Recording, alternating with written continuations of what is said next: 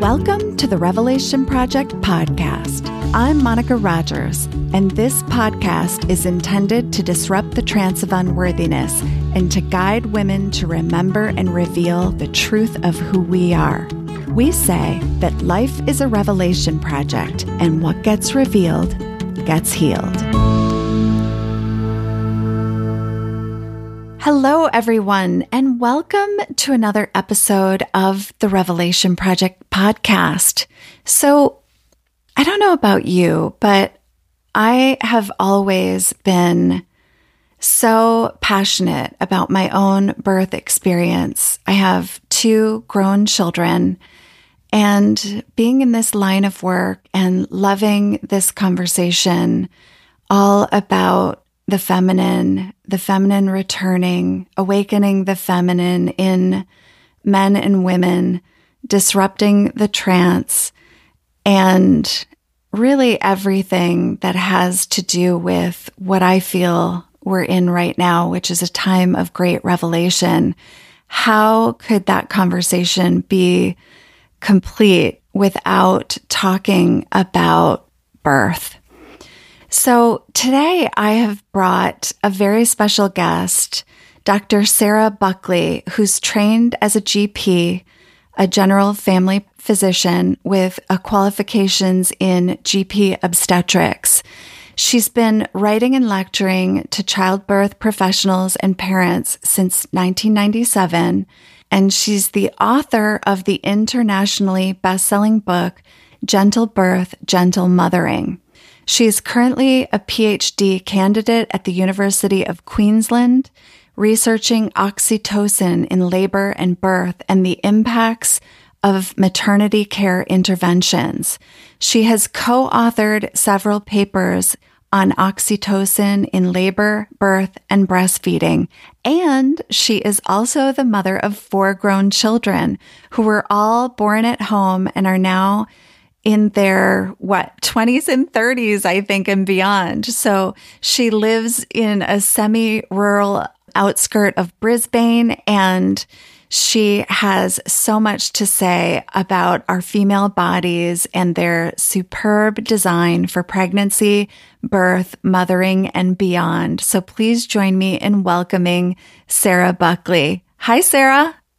Thanks so much, Monica. It's a pleasure to be here pleasure to have this, you know, opportunity to talk to you about birth because as I was saying, you know, in the beginning, in the intro, I, I've really been really circling all of these conversations that are about remembering and women remembering our innate cycles, our innate power, our innate abilities. We have been so domesticated that we have forgotten that our bodies know the way. And I think that we're all starting to realize that progress has been this carrot, let's call it, that we've been chasing. And I think we're all starting to recognize that we might have overdone it and forgotten that we can have progress and I call it the sacred and we can also remember that we are both human and divine and that we are actually part of nature, not separate from it and contain that very nature within us. And I wanted to really bring you on to help women kind of remember this conversation as it relates to birth, but also about remembering how to be in community for women, birthing women, birthing bodies, you know, and just really kind of come back in sisterhood around this subject as well. Yeah, that's a beautiful, beautiful place to start. I mean, I think one of the things to remember is that we are mammals. We have mammary glands. We suckle our young. And if we look at the evolution of mammals, as far as we know, mammals or placental mammals like us have been around for 163 million years. So that's how long human birth has been evolving for. So we're the, we're the peak of the success of, of birth over that 163 million years. And we are superbly designed. It's hardwired into our bodies. Every, all of our mothers, mothers, mothers, way back to the first little tree shrew mammal gave birth successfully and our bodies know how to do it. And yeah, as you say, there have been a lot of successes in medicine. You know, some babies survive that wouldn't have survived, certainly in, you know, when medical care is really needed. But we've also, as you say, kind of overstepped things really and started to interfere with the natural processes because birth is such a tender, such a specific, such a critical, such an essential part of life for all mammals. And, know, there's certain conditions that we need to give birth. And I think if we take it back to those very kind of basic conditions, it would really help us to relearn and to understand how birth can be for ourselves as women giving birth and in our culture as well, because, you know, every mammal seeks a safe place to give birth. If you've had a dog or a cat or seen on YouTube an elephant give birth or something, you'll know that they seek a private, safe place. They're usually surrounded by members of their social groups, individuals that they know. And for example, elephants, when they give birth, they have a circle of elephant helpers who sway in time with the laboring female and soothe her with their trunks and obviously form a formidable barrier, you know, and that's, that's the conditions that we need to give birth. We need to feel private and safe because, you know, for most of that 63 million years, we've given birth out there in the wilderness, right? It's not a very safe place to give birth, especially for a birthing mama. You know, if you've given birth yourself, you know that you can, there can be strange noises, strange smells that, that would attract any predator. So the, the safety of the laboring woman in an evolutionary sense and in a sense that's hardwired into our bodies depends on her being in a situation where she feels private, safe and unobserved. So that's our mammalian heritage. And when we're in that situation, the whole thing is going to unfold most optimally. I love this reminder about private and safe. And when I think of how other mammals give birth and even what you just said about the elephants, you know, swaying in time and surrounding, there's, that's such a beautiful imagery. And I think that you know, I want to make sure that I'm really sensitive to this conversation because, as you said, there have been so many advances and so many sweet babes who've survived that may not have otherwise done so. But I also know that medical intervention has really, really, you know, created the opposite, almost like an unsafe space for women to really birth. And I wondered if, you know, you had thoughts on that to share or where you thought we've kind of overdone it and where we kind of need to start thinking ourselves and feeling ourselves kind of back in harmony with nature. Yes. Well, as I said, though, those core conditions of feeling private, safe. And when I say unobserved, I don't mean we've all got to go and give birth in a cave or by, by ourselves, because as I said, with elephants, some animals do want to have lots of individuals there. And I think women are like this. So thinking about well, how do I feel safe is a good place to start. You know, for some women, they want to be by themselves in labor. For some women, especially in some cultural groups, you know, you, you only feel safe with lots of people around you. So that's a good kind of thought to have before you go into labor labor. And then and when you're planning your birth situation, and this is a, this is a big hint, really, you know, the whole hormonal orchestration of birth that we'll talk about of, of having a baby is really almost identical to the hormone orchestration of making a baby. So actually, if you think about the conditions you need to make a baby, private, safe and unobserved, that's really the kind of conditions you need to have a baby. And if you're going to hospital, it, it's not bad news because you can actually mm, you can actually look after your primitive brain because that's what we're talking about. That's the limbic system, the middle layer of the brain that's kind of scanning around all the time in normal life, but particularly in labor, is this a safe place to give birth? So, you know, for your primitive brain, it's sensory information like the smells, the sights. So, you know, just some things that help women is to wear a blindfold, you know, have headphones, bury your head in a pillow, all that sensory stuff that helps you to shut out that not private, safe and, and unobserved kind of information. And of course, the best thing you can do if you're going to hospital is have your own midwife or your own doula because all the science says that your chances of having interventions is much lower. Your chance of having a normal birth is much higher. And it really is the same thing. You know, when you're, when you have someone else there that you have a trusting relationship with, you know, you're going to feel more private. You're going to feel more safe. You're going to feel more unobserved and they can be that circle of elephants for you. So yeah, that's one of my hints is, um, you know, pay attention to your senses if you are going into hospital, um, and take your own doula, your own supportive birth companion, someone that you've started a relationship with in pregnancy and you know them and they know you and partners and whoever else you want. But I would say your doula is a really important part of your birth support team if you're giving birth in hospital. And of course, the other option, like I did with my four babies, is to give birth at home because almost by definition, you're going to feel more private, safe and unobserved in your own home. And you also have more intrinsic power over who gets to be there, right? It's your space. I noticed that when I was a GP, actually, I used to go and visit people at home sometimes, do home visits. And I'd notice that the things I do when people come into my clinic, like I just presume I could put my stethoscope on them or take their temperature. And when I was in their home, I was actually more, you know, tentative about those things. Like I was aware it was their space. So that's one of the advantages of home birth is you have automatically the kind of mammalian conditions that you need to give birth. And of course, it's why home birth, you know, that women who plan a home have much lower rates of intervention and, and very good outcomes as well.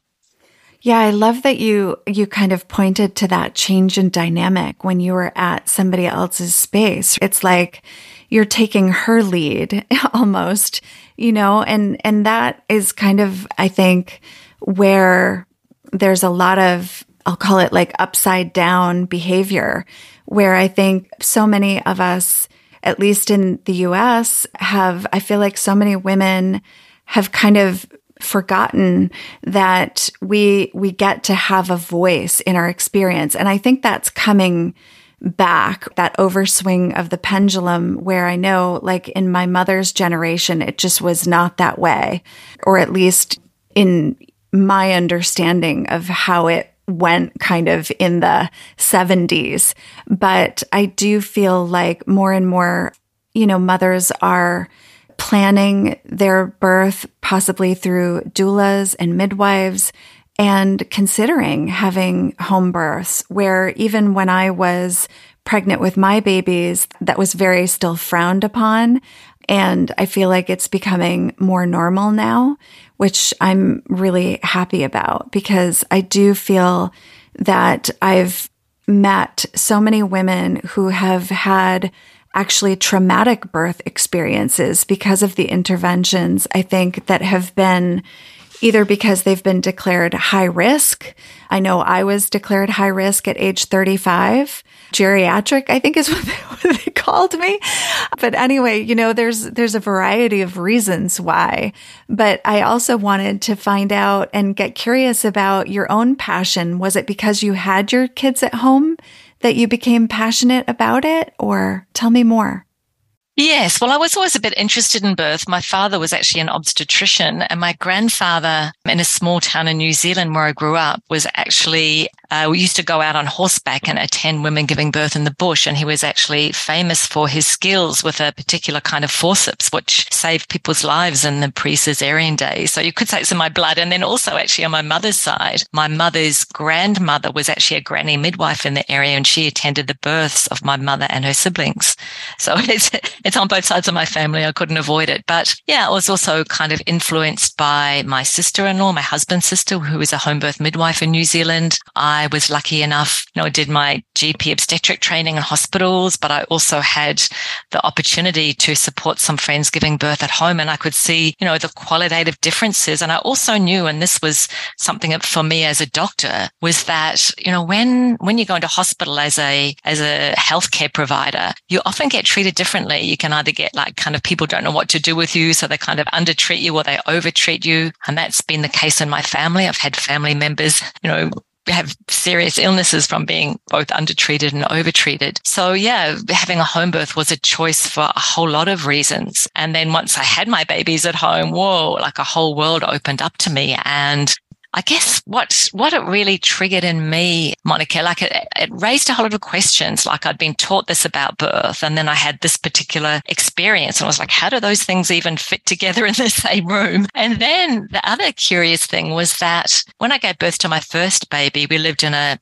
small house in central Melbourne and my neighbor had three children. She was a great source of information and, and wisdom for me. And she lent me a, like a bassinet, like a cradle to put my baby in. So I had this room set up with the baby and the cradle and everything. But once I'd given birth, like at home with my baby and who had never been separated from me, like I just couldn't put my baby in another room or I couldn't have her more than an arm's length away, like this incredible protective the hormones uh, I know now kicked in. And I was really curious, like what happened to me? Like I was kind of going in one direction and suddenly through those few hours of labor, I was in a completely different place. Like what happened in my brain? Because I could feel something happened in my brain and I became passionate, I guess, about what, what is it that happened? What is it that happens during the processes of labor and birth that changes a woman, you know, and it's basically the same thing that happens in all mammals. It basically switches on that instinctive mothering. That means that we survive, our babies survive, all our other mammalian cousins survive because of this incredible protection, protectiveness that we get. And it's not just protectiveness, actually. Um, you know, it's like you'd,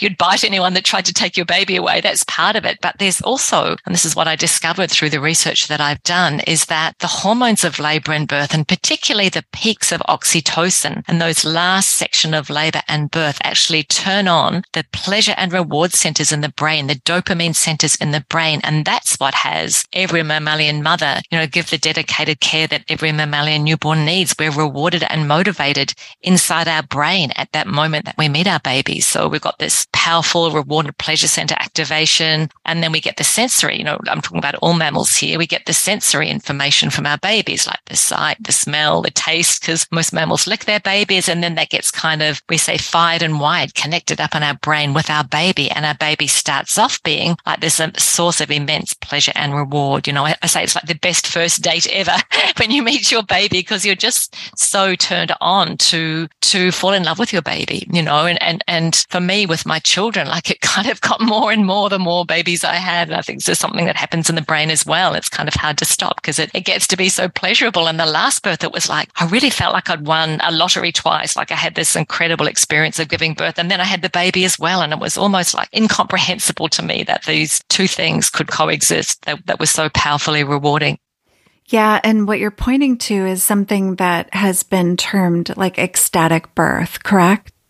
Yes, yes. I, I, wrote, I wrote the book about that or the, the article about that in 2002, I think, in Mothering Magazine. Yeah.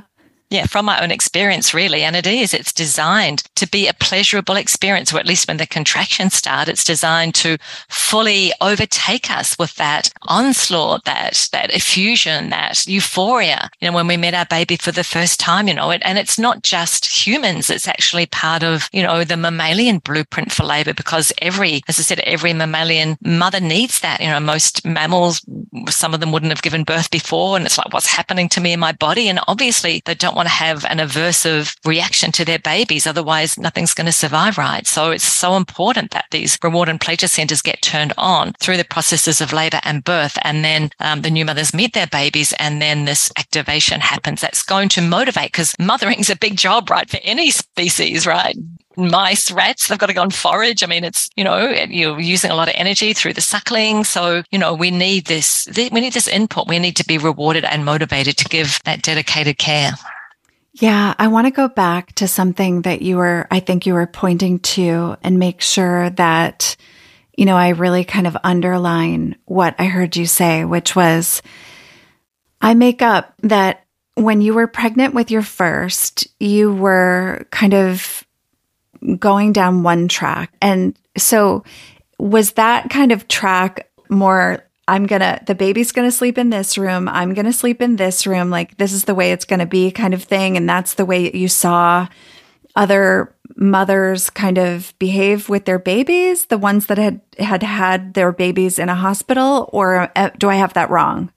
Um, yeah, that was, well, that was conventional parenting at the time and it still is, you know, like you have your baby in one room in a nursery, which by the way, it actually isn't even a safe thing to have a baby sleep in a separate room. The safer thing in terms of, you know, SIDS is to have the baby at least in the same room as you. But the convention has been you have a nursery, you have the cradle or the crib, you put your baby in the crib, you sleep in another room, you get up at night. When your baby cries, you feed your baby, put the baby back down and go back to your bed. So that was kind of like my own cultural expectation because that's what everybody did. And when I, uh, when I decided to sleep with my babies, which I slept with all of them, it was quite a, you know, it wasn't all that easy really certain people gave me a hard time, the maternal and child health nurse, you know, like it wasn't a normal, it wasn't a culturally sanctioned choice, you could say. But it was really, and it was my instincts that kicked in. And I mean, there's a whole conversation about co-sleeping, but basically, you know, if you think about those 60, 163 million years of mammalian evolution, you know, if you put your baby to, down to sleep somewhere else, the baby wouldn't be there in the morning, right? So, it, you know, we're, we're hardwired to, to hold our babies close, you know, night and day. And it's an instinct that, that we have to hold our babies, to pick our babies up when they cry. So yeah, yeah. And that, and then, and then as, as you say, that's, that's what happened for me when I gave birth to, to my firstborn Emma. Like I had all that cultural conditioning and expectations and I even had the crib. And then I, I couldn't do that. I couldn't actually put my baby that far away from me. I did, didn't feel safe to me. Yeah. Right. And the difference, and, and again, it's, it's so interesting, right? Because I, all of the, my friends I know that had their babies at home also ended up co-sleeping. And I think that what you're, and what so much of your research and so much of your expertise is around is this cascade of hormones and this feedback loop that actually is naturally created through the birth process. But when that gets interrupted, it actually interrupts almost like our our in our instinctual process that would then dictate our attachment to our baby. Is that right? Well, that that's what I observe. That's what I observed in myself. Certainly, you know, like the the the processes that I went through in labor and birth changed my brain so that I actually couldn't parent in that culturally sanctioned way. Like I couldn't have my baby that far away from me. And as you say, I do see other people do it like that. And I'm not saying that there's anything wrong or intrinsically unsafe, whatever about normal parenting or having your baby in another room. But what I'm saying is that that's not re- not our mammalian blueprint. Our mammalian blueprint is actually to have our babies close to us because that's what's kept our babies safe for all these millions of years of course, we, you know, we didn't live in houses and all those kind of things and predators could take our babies at night, but it's still hardwired into us. And it's also hardwired into our babies. You know, our babies know that if they're not in touch with an adult, that they're not safe and they'll usually cry when you put them down, right? We're trying to go against all these millions of years of, of, um, of blueprint. Yeah. And, and as you say, that starts in labor and birth. And it starts in labor and birth because, well, of course, that's how motherhood happens in all species, right? Mm-hmm it only happens through well, these millions of years through the processes of labor and birth. So, you know, um, and that we, we could call it bonding. That bonding that happens, you know, is, is not just a kind of feel good add on. It's actually an intrinsic part of species survival. So that's why it's so strongly hardwired into, into the brain of all mammals, including women. And what happens in labor and birth? I mean, that other thing I talk about is, you know, we've got birth, we've got the, the switching on of bonding, but of course, lactation or breastfeeding for all mammals, mammary glands, like all mammals by definition suckle their young. No, that all get, has to get switched on at that moment of birth as well. So birth isn't just about birth. Birth is about survival of the species and mother and baby have to survive the birth and thrive and go on to have more offspring who survive and thrive. And that includes successful lactation. That includes this dedicated maternal care that's optimized through bonding, through reward and pleasure um, center activation in the brain. And as I said, all this happens in the processes of labor and birth, including a whole lot of preparations that happen before labor and birth. You know, I, my analogy, I say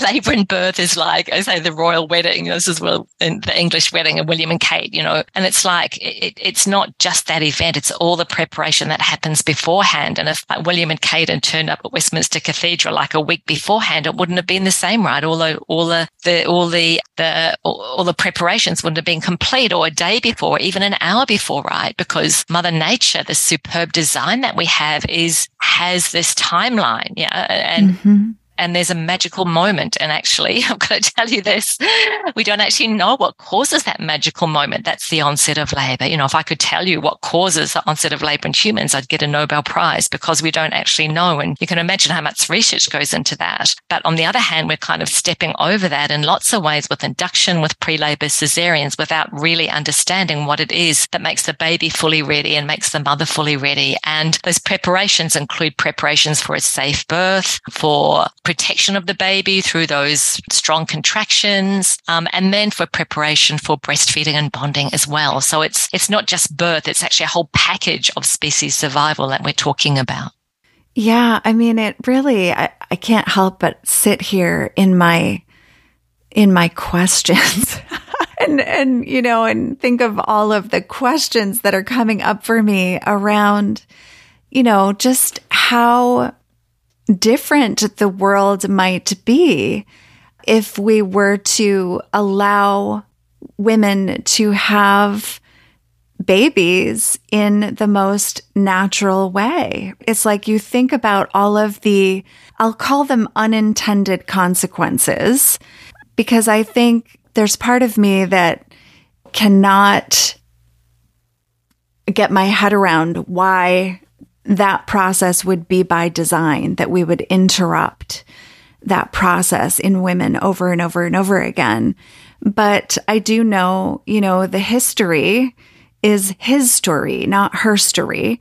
And that, you know, if women had been kind of in charge of modern medicine and the way it's kind of all unfolded, that things might be very different.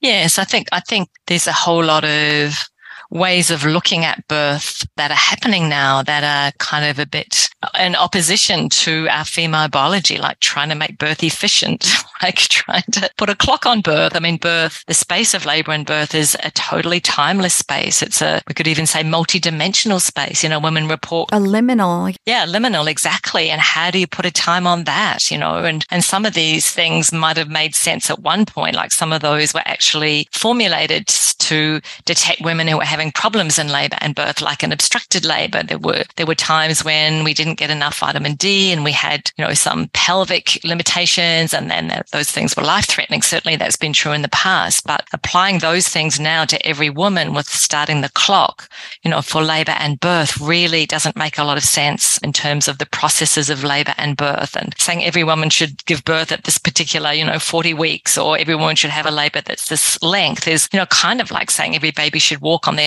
on their first birthday. I mean, natural processes aren't generally like that. There's a lot of leeway. And especially when we're talking about labor and birth, because of that critical um, importance of, of women feeling private and safe. And so, you know, it's such a common story that women are laboring at home and everything's going well and labour's getting going. And then they move into hospital, which has all these you know, an evolutionary environment, we could say, you know, people she doesn't never met before, a hospital smell, you know, clanging sounds. I mean, it's just not kind to the limbic system. It's just not what, what supports, what reassures our evolutionary brain, you could say. And then often labor stops. Yeah. And then, you know, and then because the clock starts ticking, you know, women get put given something to start make labor go faster or to start it up again. And then, you know, all, all, kinds of things happen because of the clock. In fact, there's a, there's a beautiful, I don't know if you're old enough to know Sheila Kitzinger, who is a birth advocate, a childbirth educator, actually an anthropologist in the UK. And she called the clock an unevaluated piece of obstetric technology.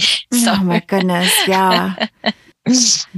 I mean, it's, it's ludicrous, you know, when you really think about the implications of, again, standardizing birth, mm. standardizing and generalizing it and making it efficient. Mm.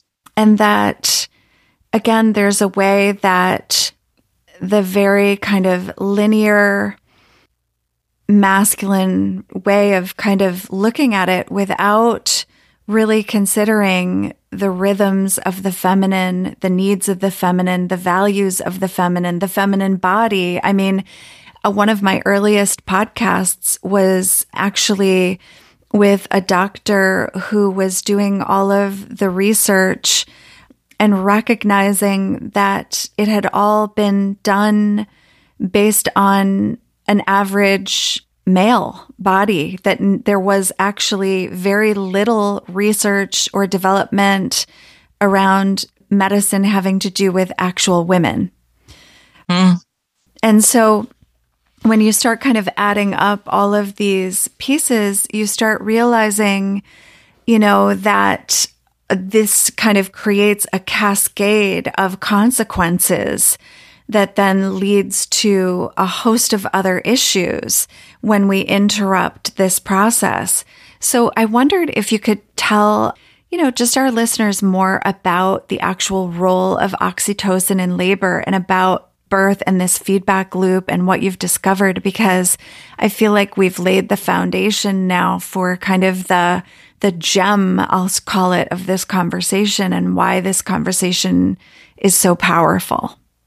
Yeah, so there's um, an increasing knowledge about oxytocin. Um, it was actually first discovered, it's a hormone, so it's actually made in our brain and the hypothalamus stored in the pituitary. And it was first discovered as oxy oxyfast tocin birth, so the hormone that makes birth go fast. But then a whole explosion of research about oxytocin has happened in the last 20 years or so and all of its roles outside of childbirth. You know, it's a feel good hormone. It's the cuddle hormone. It's the hormone of monogamy. It's a hormone of trust. Um, yeah, a whole lot of it. And it, a whole lot of physical benefits it has, involved in a whole lot of cancers. There's research in pretty much any psychological or psychiatric condition you could think of that They're um, looking at in relation to oxytocin and oxytocin treatment. So there's all of that. But what we know inside of childbirth is that causes the rhythmic contractions of labor through its release from the brain. It goes down into the body. It goes to the uterus and it actually finds what we call the oxytocin receptors. And every hormone works like this. It has a specific receptor and it's like putting a key into a lock.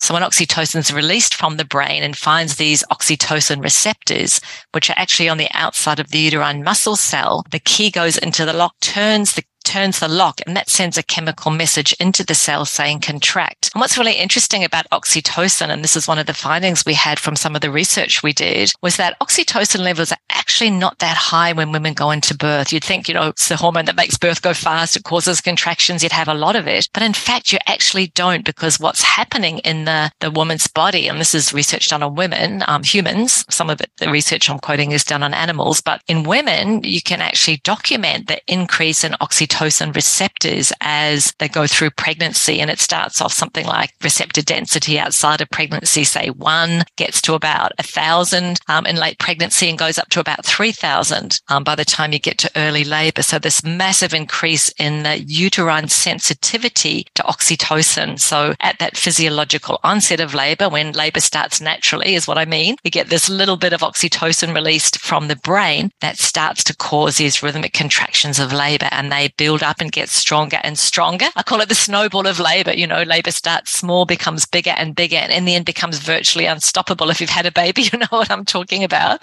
Um, sometimes you'd like to stop it, but you can't. Or sometimes, you know, it takes a while to gather momentum. But once it gathers momentum, it really kind of keeps keeps rolling. And the reason that it, it happens like this is because oxytocin has positive feedback loops. Um, so in most of biology, we have negative feedback loops, which contribute to what we call homeostasis. So we're all sitting here, like our blood pressure's even, our heart rate's even.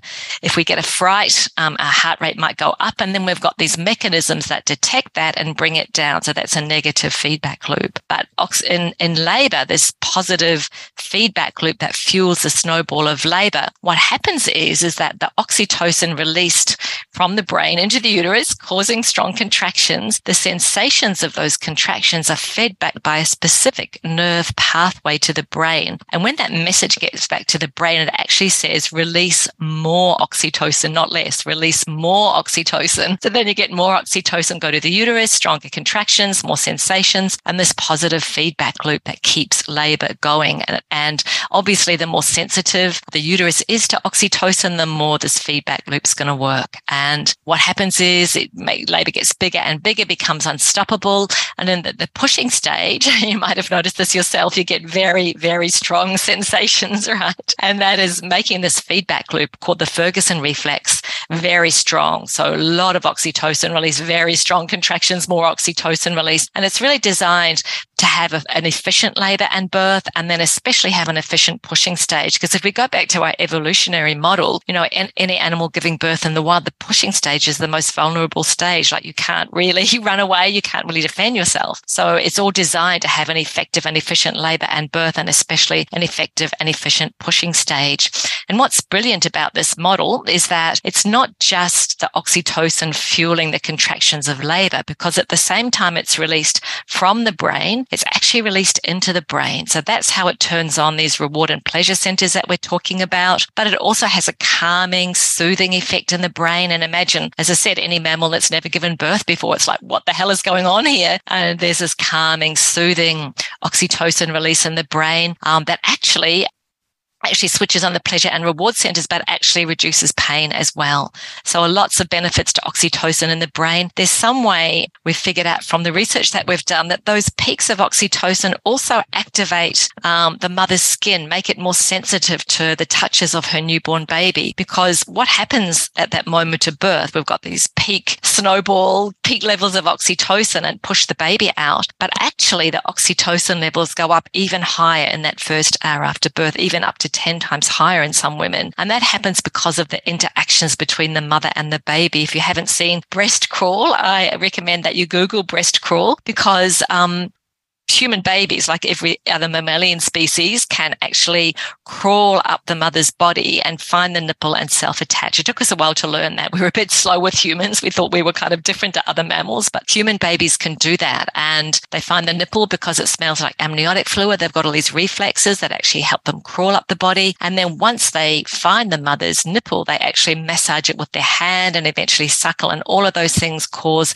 even more oxytocin release in the mother. But one of the things things is they only cause that extra oxytocin release if she's had those full peaks of oxytocin through physiological birth. So that's kind of Mother Nature's superb design. And these peaks of oxytocin after the birth are also critical because not only does the oxytocin switch on the mother's reward and pleasure centers, reduce pain, etc., but also it actually keeps the makes the mother's body warm up. It actually vasodilates, open opens up the blood vessels on the new mother's chest wall and pulses heat to her baby. And at the same time, oxytocin uh, uterus, uh, causes uterine contractions that seal up the, the, the mother's uterus after the placenta placenta's peeled off and stop bleeding. So all of those things um, happen through those peaks of oxytocin after the birth, which also depend on the peaks of oxytocin during labor and birth. Wow. I mean, I'm just, I'm just like, wow.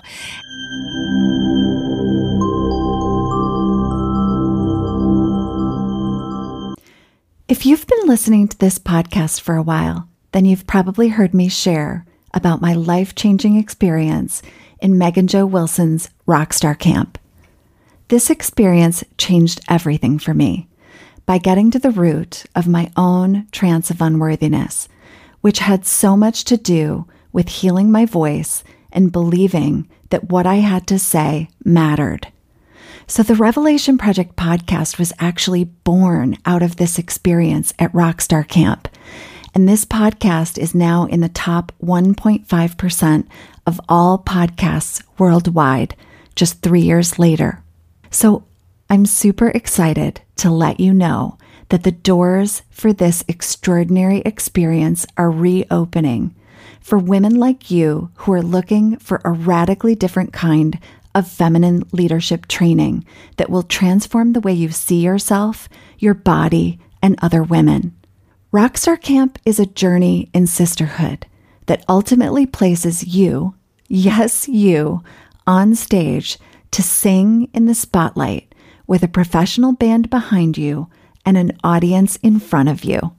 If this excites and terrifies you, then lean in because it's a sign that there is a big part of you that's ready to break free and shine.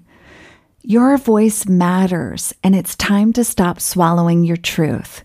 It's time to stop floundering and make a bigger impact, and to step into greater visibility so that you can share your brilliance where it matters most. And the best part, you don't have to be a trained singer or a musician to join. God knows I wasn't.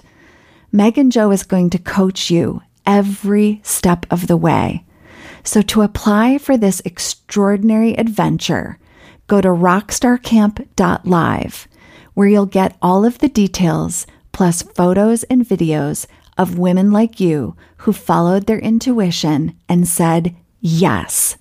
There's no telling what will happen on your journey, but what I do know is that it will be revelatory. Go to rockstarcamp.live to apply now.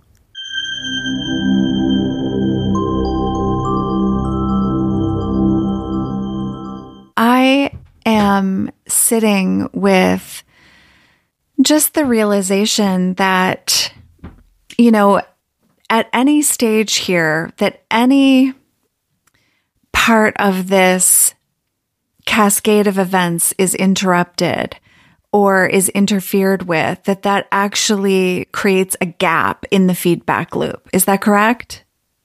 Yes, it does. It can create a gap. And obviously, if a woman has, and look, sometimes interventions are needed. I'm not at, at all against interventions in this model I'm producing. I'm saying is not against intervention. Sometimes they're life saving for mother, life saving for the baby, right? Like a pre-labor cesarean can be, can be critical, but obviously when there's a cesarean done before labor even starts, there's a big hormonal gap for the mother. I mean, she hasn't had all this preparation. She hasn't had labor and birth. She hasn't had those peaks of oxytocin. And in fact, after a pre-labor cesarean, she doesn't even release oxytocin and skin to skin contact with her baby. So a whole lot of hormonal gaps happening there.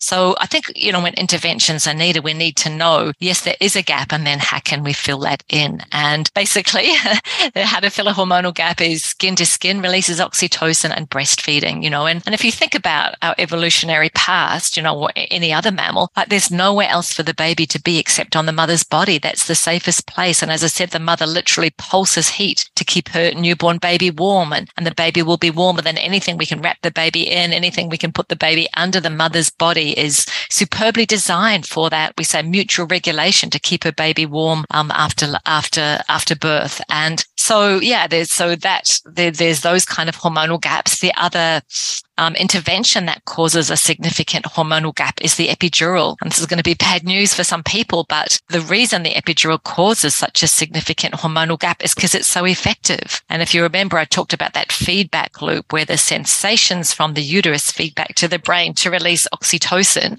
The when an epidural is in place, because it's so effective at, at reducing pain, that feedback loop is, is, um, doesn't, doesn't work. You know, the feedback loop gets turned off. So there's not that impetus in the brain to release oxytocin into the body and actually oxytocin levels go down. Labor can slow down or even stop. And then we've caused this, caused this hormonal gap and we give synthetic oxytocin to fill in that hormonal gap. But the hormonal gap actually can't be, the, the synthetic oxytocin actually can't fill in the hormonal gap in the mother's brain because because the synthetic oxytocin we give into the body doesn't go into the brain.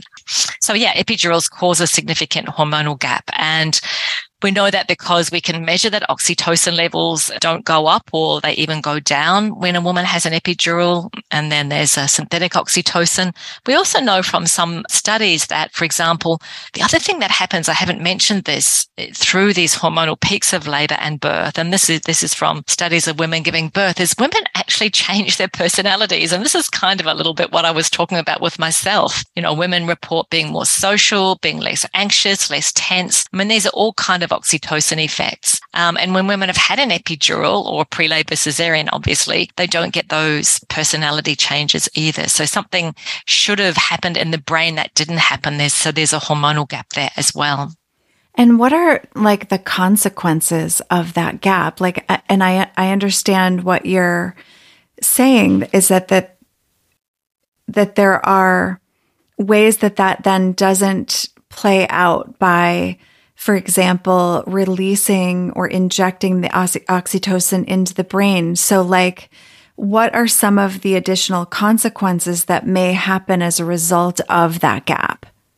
Yes, well, this hasn't really been studied very well. As I said, there's that personality study that showed that when women had had an epidural, they didn't get the personality changes. You wouldn't expect, and this is also from animal studies, the same level of pleasure and reward center activation that would happen through a physiological labor and birth. And that actually has been um, researched in relation to pre-labor cesarean. So they've got two groups of women, one who'd been through a physiological birth with these peaks of oxytocin that we're talking about, and one group of women who'd had a pre-labor labor cesarean. So not only no labor and birth, but also none of, they didn't have the full preparation for labor and birth by definition because they didn't go into labor. So they wheeled these women into an MRI machine two to four weeks after giving birth and played them the sound of their baby crying. And inside this MRI machine, they could see what happened inside the woman's brain, what parts of the brain lit up. So after a physiological birth, the reward and pleasure centers lit up, the alertness centers lit up, this is my baby, I need to do something. And the empathy centers lit up. And that didn't happen to the same extent in the women that had had a pre-labor cesarean. And it really kind of illustrates everything we're talking about. There's not just a hormonal gap in the body, but there's also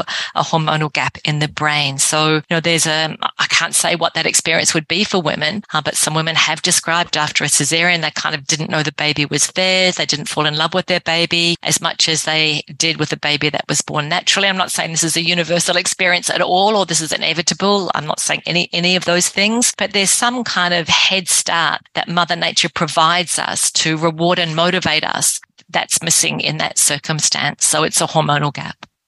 And what I'm hearing is that there's like a, a detachment. And again, you know, I, I understand that we're generalizing, and I also understand that these gaps can be filled, that the body is amazing, and that there's also other things, physiological uh, opportunities, I think, that present, such as breastfeeding, etc., that allow the mother and the baby to bond. But, you know, I think so much, you know, the big buzzword is around secure attachment. And so I immediately kind of think about how many of us you know, may not have had that opportunity to have that secure attachment with our own mothers because our own mothers, right? Like I know that my mother had an epidural for each child, and I know that my mother didn't breastfeed, for example. So it's interesting because I don't think it's like when we know better, we can do better. And so I think that part of this is my curiosity around, you know, what you are really wanting women to know. And, and I'm making up that part of what you've researched and the education that you're sharing with us is so that women can make choices that understand kind of that, yes, there's pain relief and there's kind of these unintended consequences to interrupting the process. And and I think my reason for really wanting to create this conversation with you Sarah is around helping women understand the alternatives and and because I think so many women don't understand that there are choices but also that there is this research available that actually might have them choose differently if they could. Yes, and I think um, you do in our current maternity care system. Generally, you have to think a little bit outside the box. You have to have some awareness, ask some questions. Otherwise, you're going to go down the mainstream, and the mainstream is a high intervention model of care where increasing numbers of women have epidurals. There's increasing cesarean rates, and all of those things cause hormonal gaps. So it's really having that awareness. And as I mentioned before, you can choose a model of care that has lower rates of all of those things we've talked about, which is is midwifery care, which is having a doula, which is home birth. And, and generally I would say to women, start off with a low technology model of care because you can always move up if need be. But once you're up there, once you've got your private OB in a private hospital, you can't suddenly choose to have a home birth, right? So yeah, and it's kind of respect for our biology really that I'm also talking about that, you know, we've got this whole idea that we can kind of do this new improved kind of birth, but actually when we do that, we're losing something as well, you know, and we're causing these hormonal gaps But I want to say something else about hormonal gaps because I'm aware that there's probably listeners are thinking, oh my goodness me, what happened? So um, hormonal gaps can be filled. And if we go back to what I was saying before about the, the magical moment of the onset of labor and birth, you know, the baby's fully ready, the mother's fully ready, these hormonal signals that get passed backwards and forwards to the, through the placenta that coordinates the onset of labor at that maximum point of readiness. So, so the, even if labor and birth are very short, you know, like my last labor was an hour and a half, right? Still all of the things that we're talking about will come into play because we've made the most. It's like a window of opportunity, or biologically, we call it an early sensitive period. Yeah, where all of these things can happen because all the groundwork's been laid. Now, if we have a hormonal gap, we've missed something important. We've missed that window of opportunity. Those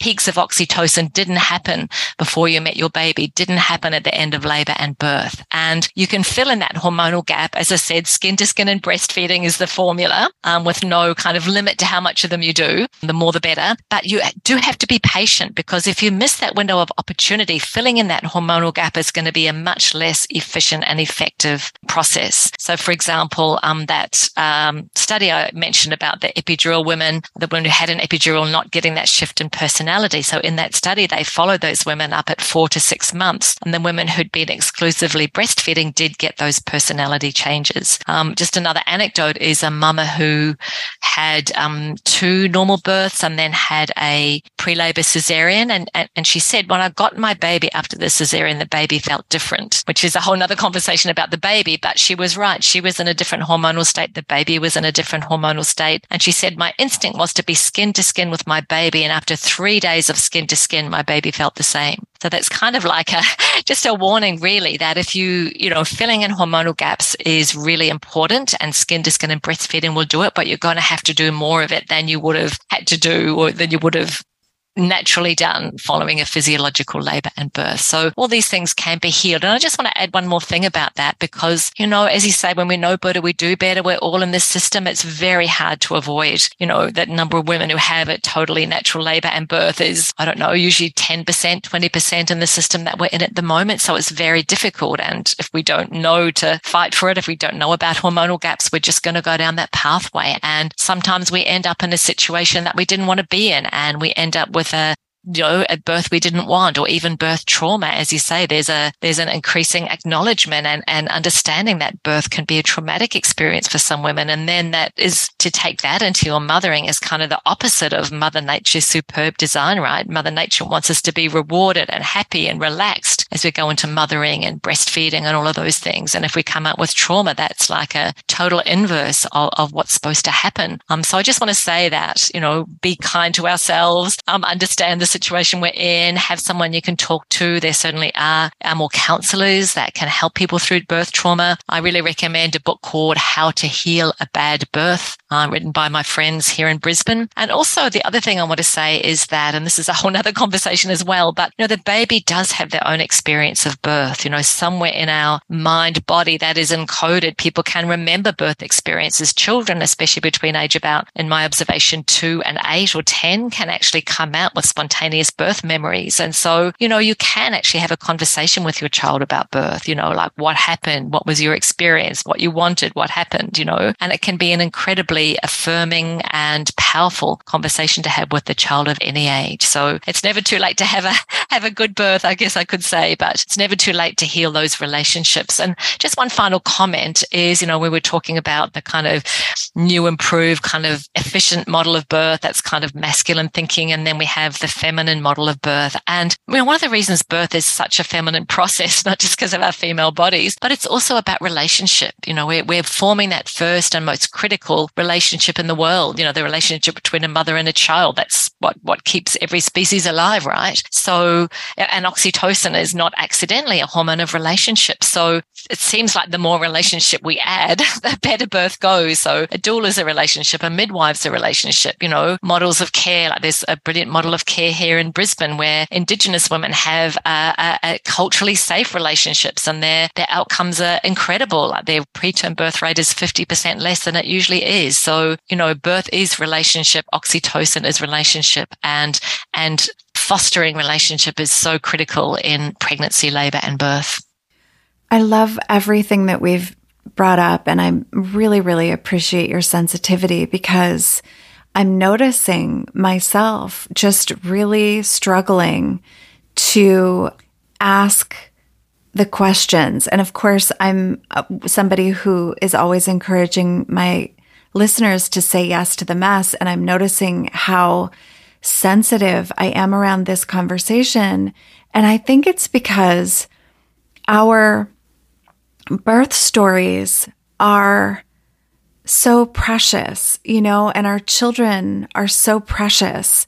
And the last thing we want to do, or that I want to do as the host of this conversation, is to create trauma awareness, right? Or, or trauma through awareness. And yet, one of the things I'm also needing to acknowledge is that that has been what this unbecoming process has been for me. And I, t- I'll let you in on kind of this idea of unbecoming, Sarah, but it's like, I feel like part of what I had been missing as a woman it's like I was so acutely aware of my own suffering and I felt so isolated, so alone, exhausted, overwhelmed, all of these really isolated, just, you know, and, and I got to this point in my life where I had become what I thought everybody wanted me to be. I had followed all of the things, I had done all the things, and it wasn't until I actually saw and started to understand this overarching system that that we'll call patriarchy or the dominator or control culture which is kind of all in this realm of efficiency, production, industrialization, the emphasis and the glorification of the modern world, but at the expense of what is feminine, what is balance, what is harmony, what is natural, what is cyclical, what is, you know, and so I think that what I'm getting at is that this conversation even brings up grief in me, you know, and that that grief in so many cases is an unavoidable byproduct of awakening to some of these choices or alternatives that I I did the best I could when I was there. And I think that's why I'm also so passionate about having these conversations is because I wish I had known.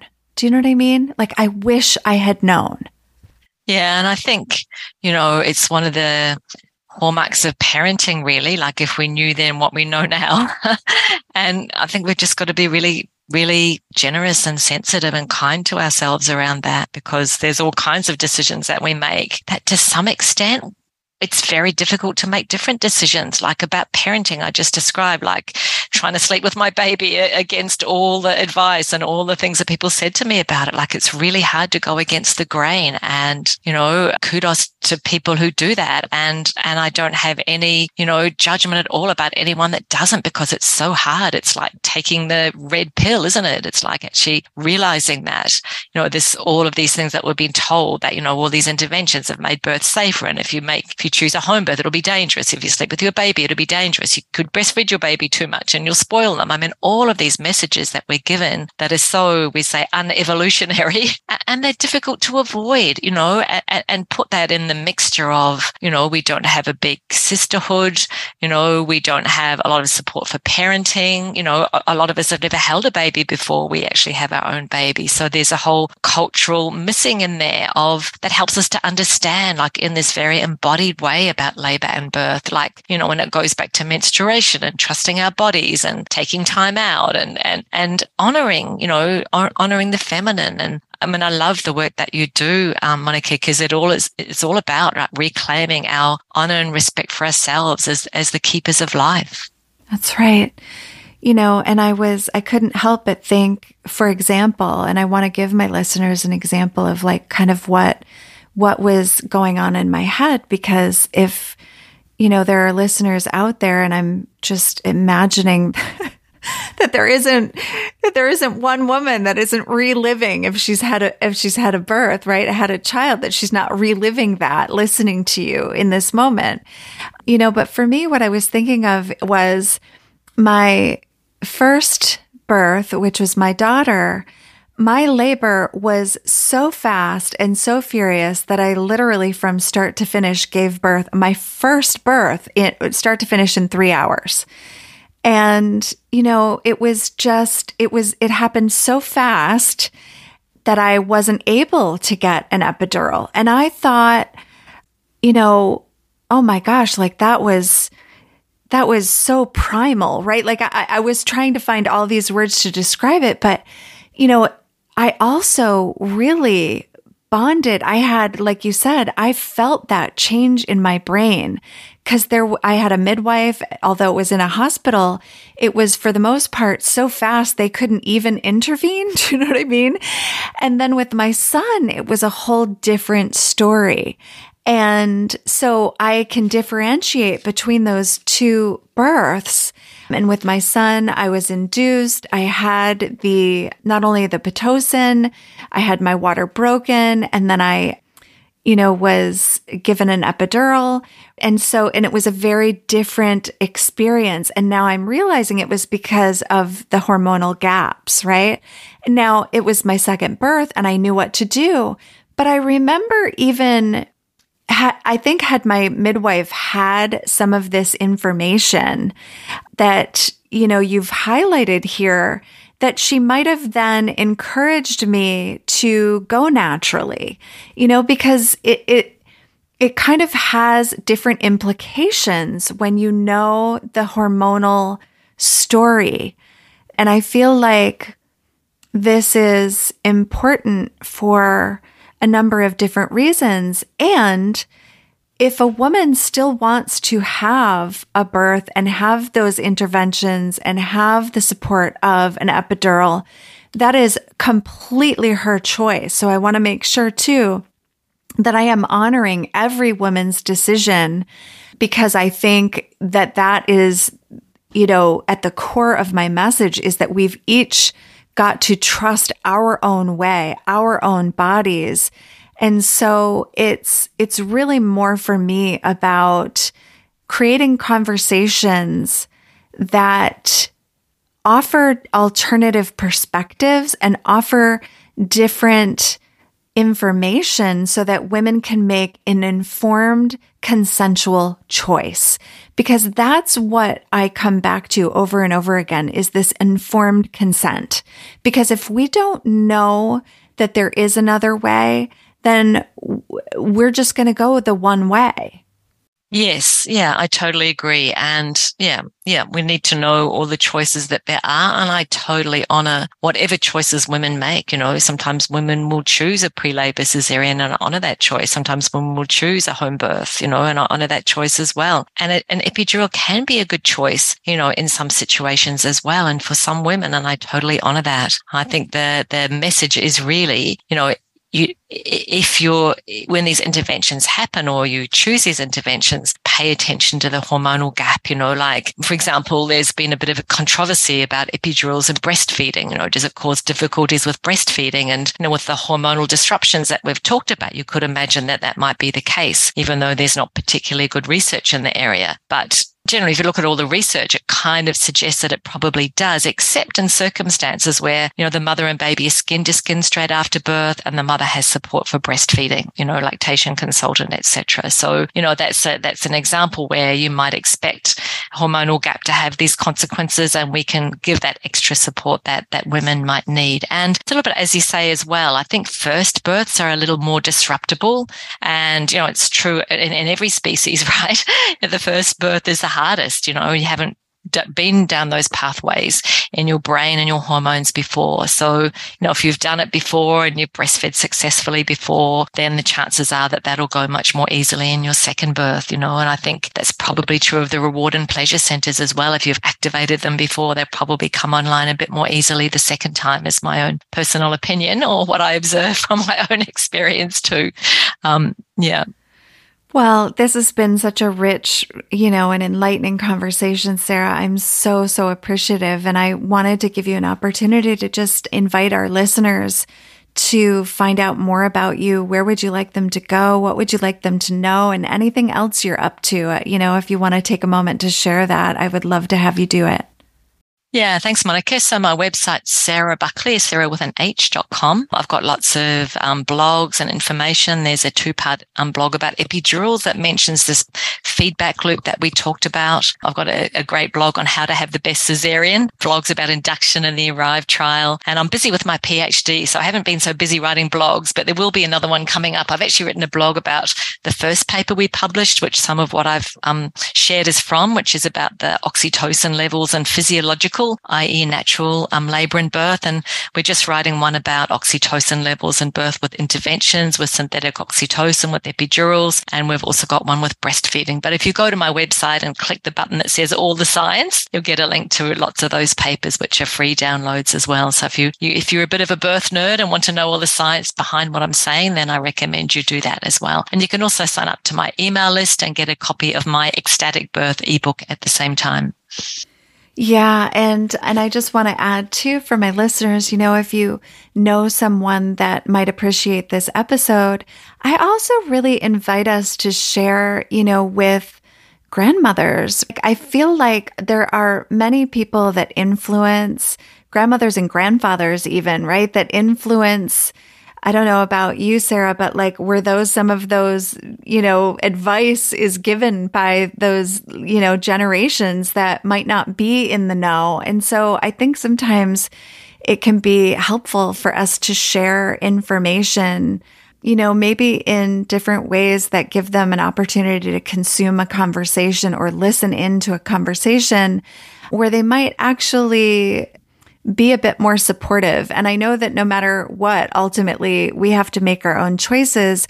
But I do believe that the way conversations and things change in the world is by the more we can kind of share what we're learning with others. And certainly all of us have, you know, people in our lives who are birthing. And so it's just so important to me that more and more women are really educated and able to reveal for themselves the path that feels the best for them and for their family and their bodies. And so, you know, I just want to put that out there and just again circle back and underline all of the valuable data and um, examples that you gave us here, Sarah. It's been an absolute pleasure to have you and I wish you so much luck with your PhD and all of your future endeavors. Thank you for your work in the world. Thank you so much, Monica. What a pleasure. And uh, yeah, sending lots of good vibes and uh, love to everybody out there, whether you're a birthing mama, whether you've given birth before. Um, and yeah, do share this information. Knowledge is power, right? Knowledge is power. And for our listeners, I'll be sure to put all of Sarah's links in the show notes. And until next time, more to be revealed. We hope you enjoyed this episode. For more information, please visit us at jointherevelation.com and be sure to download our free gift, subscribe to our mailing list, or leave us a review on iTunes. We thank you for your generous listening. And as always, more to be revealed.